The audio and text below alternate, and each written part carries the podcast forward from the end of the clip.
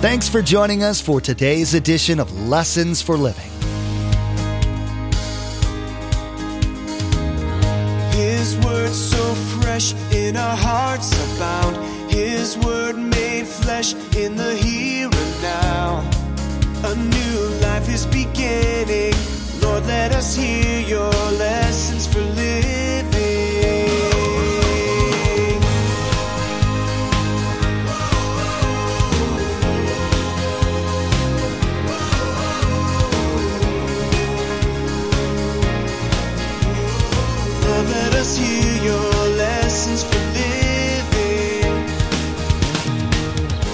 Here's the next thing I want you to write being humble and submissive to God's plan always involves God's timing.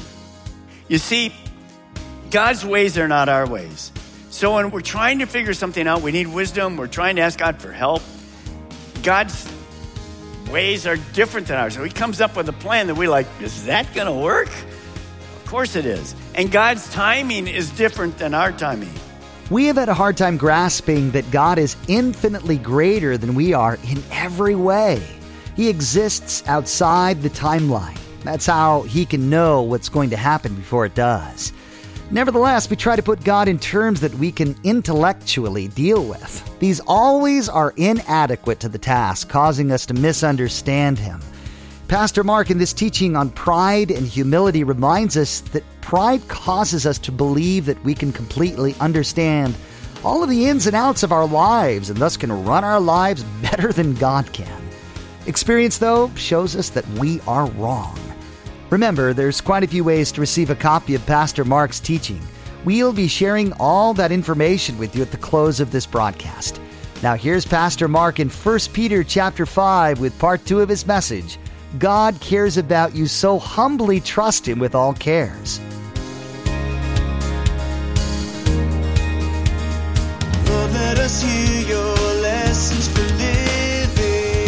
See, pride magnifies self. It's like a selfie all the time. I'm always thinking about me. And it minimizes God.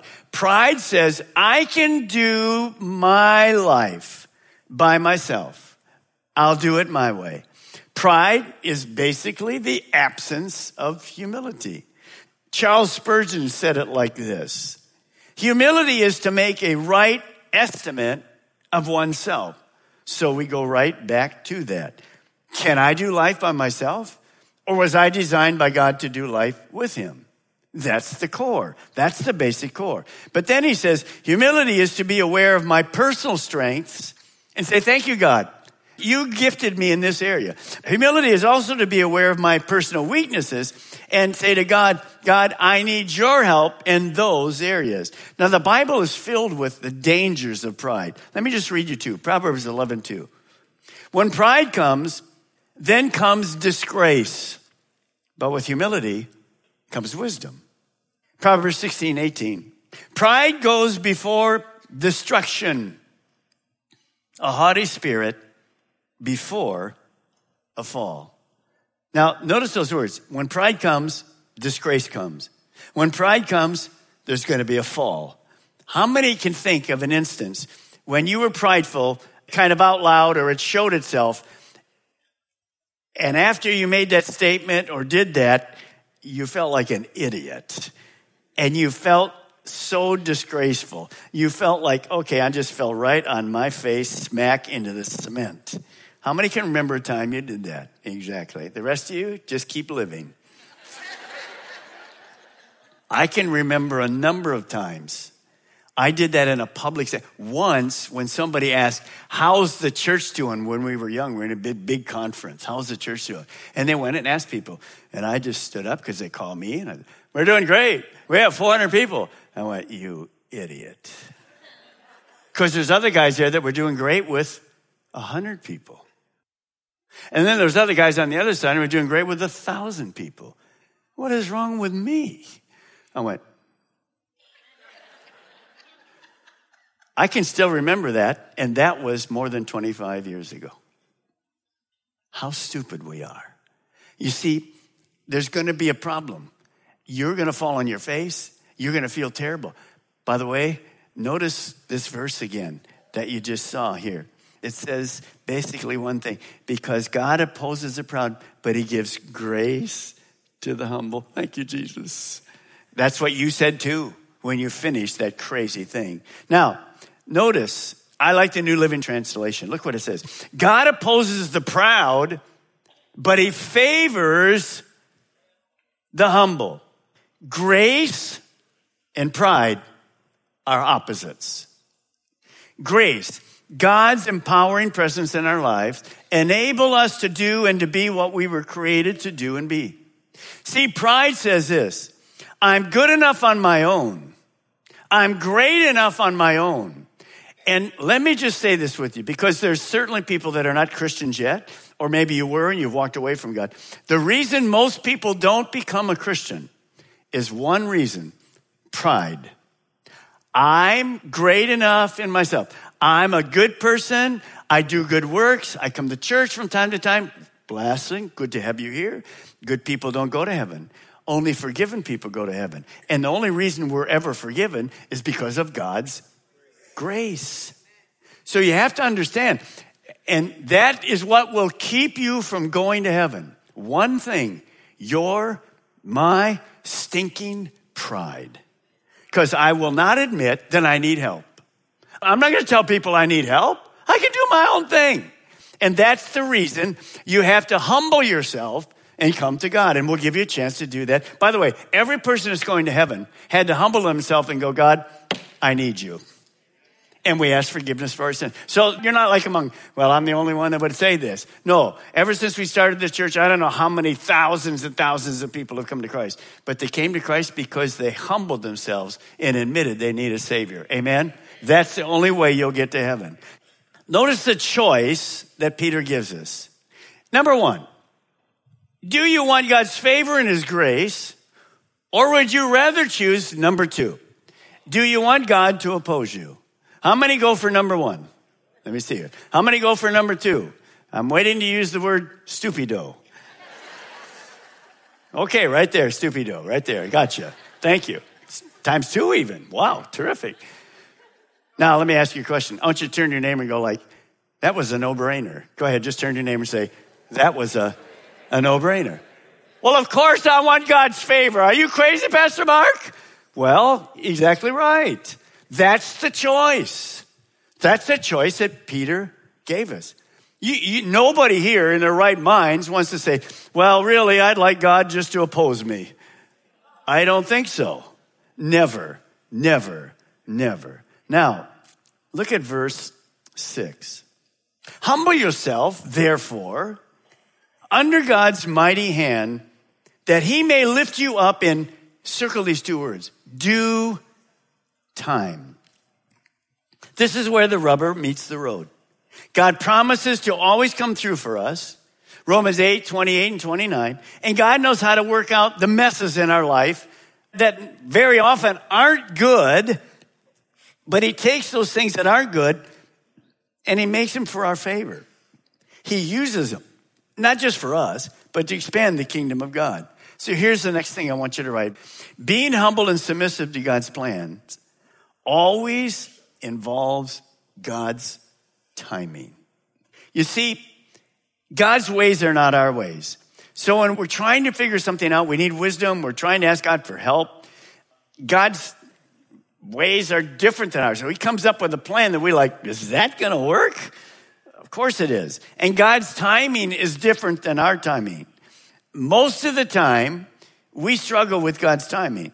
But I can tell you from personal experience here's what you want in your life. Here's what I want in my life. I want to be in the center of God's will. I don't want to be wavering on this side or that side. I want to be right smack dab where God wants me. And number two, I have to tell you this God, His timing is always perfect. He's never late, He's never early. He's always right on time. Now, the problem with that is, I don't like that timing.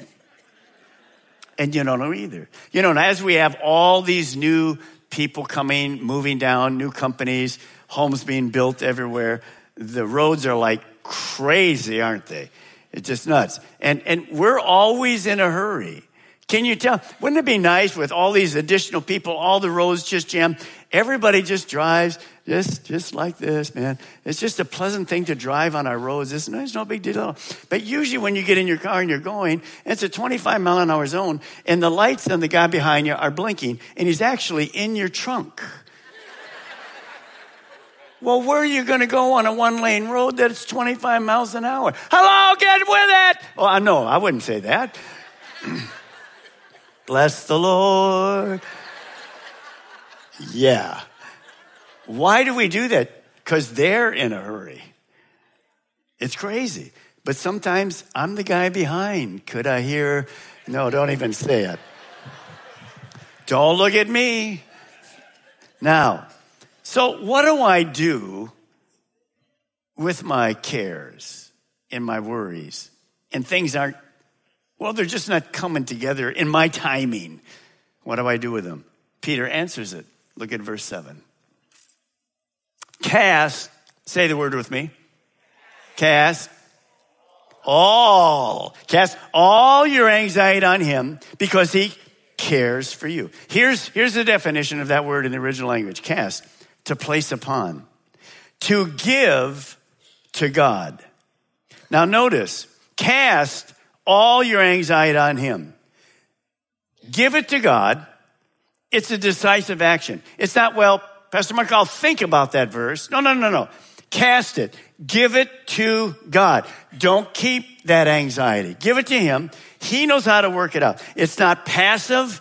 And notice, all. It's not partial. It's whatever is making us anxious. I'm giving it to God. Now, I'd like to say to you, all of us wish that when we transfer our worries and cares to God that I never pick them up again. But sometimes when I cast them to God, give them to God, it's like two days later, nothing's happened, and the boomerang comes right back. Boom! And I've got them again. Can anybody recognize that with me? I got them right back. Wait a minute, I gave these two days away to God. How did I get them back? Uh, I asked for them back in my mind. They came, the battle's in my mind. Okay, God, you promised. I gave it to you. I know you're right. I don't like your timing. Let's see what happens. We're all there. We've all been there. That's why he says, one of the translations actually says this once and for all, give your cares and anxieties to God. I'm not quite there yet. Don't look at me like that, because you aren't either. We seem to take them back. Now, how do I solve this verse? What do I do? Well, you know, with some of the stuff that happens in all of our lives, sicknesses, surgeries, all that crazy stuff, divorces, a million things. When I wake up in the morning, pretty much now, I walk early. I have a little something to eat, coffee, a little coffee, not a lot, just a little, and then I walk. And I walk early because I like to be up early. And I take a few moments as I'm walking, and I'll look up to the clouds in the sky. And I'm not talking about the clouds, but I'm actually thinking about God. And when the sun comes up, I go, wow, another day. His mercies are new. This is fantastic, God. And as I'm walking, I'll do this and I'll begin to talk to God and I'll do this. Watch me. I'll do this. I'm walking. I just do this. And I, and I talk to God. God, here's, here's my cares today. Here's my worries. Here's my anxiety. Here's things I, I don't know what to do. You know what to do. I just, I just give them to you. I just give them to you. I just give them to you. Now, if I'm doing that and neighbors are outside, there's two problems. One, and you know, someone come over, new exercise you're practicing? Well, actually, yes. Or they'll come over and uh, you're talking, but there's nobody out here. And that is, by the way, a great opportunity to hand him a Christmas invite. Come on now. Of course. No, I'm just kidding. I'm not kidding about that, but I'm kidding. That gives me sometimes even an open door because people think, he's either on drugs. That's a pastor, isn't he? He's on drugs. He's just talking to himself. No, I'm out there. Now, why do I do that? I do that almost every day. I'm not talking to the clouds, I'm talking to God. Very simple. And then I go on to other things as I'm finishing my walk, because my walk is usually 30, 45 minutes. Now, when I'm done with that, why do I, why do I do that? When I'm doing that, I'm reminding myself of two things. God cares about my cares. And number two, He's all powerful. I can trust Him with His sovereign will. He knows what's best for me. The Bible says, cast all your cares on him because he cares for you. Would you just turn to your neighbor and say, God cares for me? Come on. God cares for me.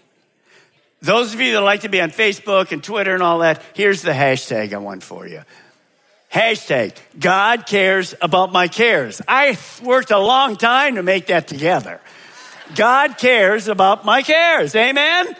So just hashtag that and maybe people will respond to you, well, what do you really mean by that? Does God really care? Because as you go through this, you understand that. This truth, how do I know that God cares? Well, from Genesis to Revelation, it's all over the Bible. He cares for us. But I also know from personal experience. If you've been a Christian anytime at all, when you journal in the morning, I use a computer app to journal. And when something really good has happened, God just got me out of a mess or answered a prayer or just helped me get through something, I'll start with the, in the first line or two are always capitalized, automatic by this program. And I can go back three, four, five years since I've been using the computer one, used to do it longhand. I can go back and look for those titles. God helped me with this. This was impossible, but God brought me through. What does that do to my faith when I look at that? Yes. In the new year, we're going to start a new series called Being Led by the Spirit Leads to basically a lifestyle with no borders. Wherever the Spirit leads us, we're going to go. And it came off the song Oceans that you're very familiar with. And in that song, Oceans, one of the things that hit me in the heart when you sing that song, it says this God, you've never failed me before, and you're not going to fail me now. Amen. If you look at your history with God, if you're a Christian, He's never failed you. Now, He's done things you didn't like, but that was your problem and my problem. And eventually it turned out for good. So here's what I want you to write. Look at what this statement says. Every Christ follower has history with God and knows that God cares for him. I don't have to even read the Bible. I know that he cares for me. In the Psalms, some of you don't remember this, but Psalm 139, let me read it to you very quickly. God, you created my inmost being. You knit me together in my mother's womb. I praise you because I'm fearfully and wonderfully made. Your works are wonderful. I know that full well. My frame was not hidden from you when I was made in the secret place in the womb, when I was woven together in the depths of the earth. Your eyes saw my unformed body. All the days ordained for me were written in your book before one of those days came to be. See, God cared for you and I when we were nothing more than a gleam in hubby and wife's eyes. It hadn't even happened yet, but He created you. Pastor Mark, all these seven or eight billion people, God cares for all of them? Yes, He does. And His ultimate care is for you to submit to Him and spend heaven with Him forever. That's His plan. And He knew you and He planned for you. Think about that. Before you were born, God planned the details of your life. Way before you were born, to do good works, to accomplish His plans and His purposes. You and I were created to be in a personal relationship with God. Now, why would Peter write that? That God cares for you. Well, he walked with Jesus for three and a half years. What did he see when he walked with Jesus? Well, they came one day to a leper. What do you do with a leper in those days? Just gather him, hug him? No, you never touch him. Unclean, unclean, get away from me. Oh, Jesus just goes right up, heals him. He cared. What about the woman? But basically unclothed in front of Jesus caught in the act of adultery. What did Jesus do? Your sins are forgiven. Go and sin no more. He cared. One day, as Jesus had healed a man in the synagogue, and they were in Capernaum, and when you went across from that, we walk right where it is. Here's the synagogue. And you walk like right next door. Here's Peter's mother in law's house. And what did Jesus do one that day? He healed her. He healed her. So when you watch this, Jesus was basically always showing that he cared for people. Now, how about specifically for Peter? One day, Jesus got into Peter's boat. They'd been fishing all night, caught nothing. Jesus got in Peter's boat so he could speak to the crowd. The crowd was so big he had to use the boat and back it up. And Peter was fine with that. Then, after the crowd was taken care of, Jesus taught them. He said to Peter, Take the boat out deeper into the water. Now, we don't know exactly how Peter responded to this, but probably in his mind, he's saying this I'm the fisherman, you're the teacher. Why am I doing that? There was nothing there last night. But he took it out and he Jesus said, Put your nets on this side, and they had to get another boat to come and bring all the fish in. What does that show you? God cares for us. How about another time? Storm is going, disciples think they're going to drown. Here comes Jesus walking on the water. And what does he say to Peter? Peter, come out. Peter gets out of the boat and starts walking on water until he goes. And Jesus let Peter drown. How do I know that isn't true? Because you couldn't have read his book. of course, he didn't let him drown. Now, he challenged him. Do you remember? He said, Oh, you of little faith, Peter. You did good, but little faith. But he saved him. Now, don't laugh at Peter. I, Jesus didn't say it, but I think he's thinking about it. He's saying to the other 11 disciples, Peter has little faith. You have none faith. You never even got out of the boat. Aren't you glad for God's grace? He tried at least, and he knew that God cared for him. And the reason he's writing this book, because over those 30 years, he learned the importance of grace that we will never be totally right. We can't be prideful that way. Now, some of you don't understand sheep and shepherds. You don't understand leadership in a church at all. You don't understand the role. But look at this picture. When you see the sheep, People are sheep. I'm a sheep, but I'm also a shepherd. And I'm an under shepherd under God. When you see these sheep, there's the three enemies. These three animals that just want to kill the sheep. I want you to think about those three animals as your worries and your cares and your anxieties. You see, when you look at that, there's still a shepherd in the picture. Someone has said the next time you can't sleep, don't count sheep. Talk to the shepherd and commit your problems to him because he cares, say it with me, for you. He cares for you. Now, I want you to do something very different. I'm going to give you less than a minute to do it. If you're not writing notes, I want you to just think about these two things. I want you to think of maximum two worries that you have on your list anxieties, people, physical, spiritual, mental, emotional, relational. I want you to just, in your mind, if you're not writing notes, if you're not writing notes, I want you to think about those two things. Because at the end of the service, we're going to pray for those. If you have a, a notepad, write down. Nobody else is looking. This is for you. Today, Pastor Mark read from the scriptures giving examples of the dangers of pride. Surely you can remember times when you thought you had it all together, only to be shown that the reality was quite the opposite we learn that grace is the opposite of pride, and that God's always ready to lavish His grace on us if only we will humble ourselves and ask Him for it. You don't have to wait to hear another message from Lessons for Living. Visit lessonsforlivingradio.com to access our archive of messages on various topics and books of the Bible. Subscribe to our podcast as well to receive updated teachings as soon as they're made available. We're so glad you joined us today, and we'd love to connect with you feel free to contact us with your questions and prayer requests at 866 779 3441. That's 866 779 3441. Next time, Pastor Mark will finish the teaching God cares about you, so humbly trust Him with all cares. We will be taught the importance of understanding that we can't do anything on our own, and that reaching out to God is the only way we'll be able to do this life successfully. We'll learn more about what the Bible has to say about worry, anxiety, and fear. Well, that's all the time we have for today's broadcast. From all of the production team your Lessons for Living, we want to say thank you for tuning in. May God bless you. Together, let's do life right.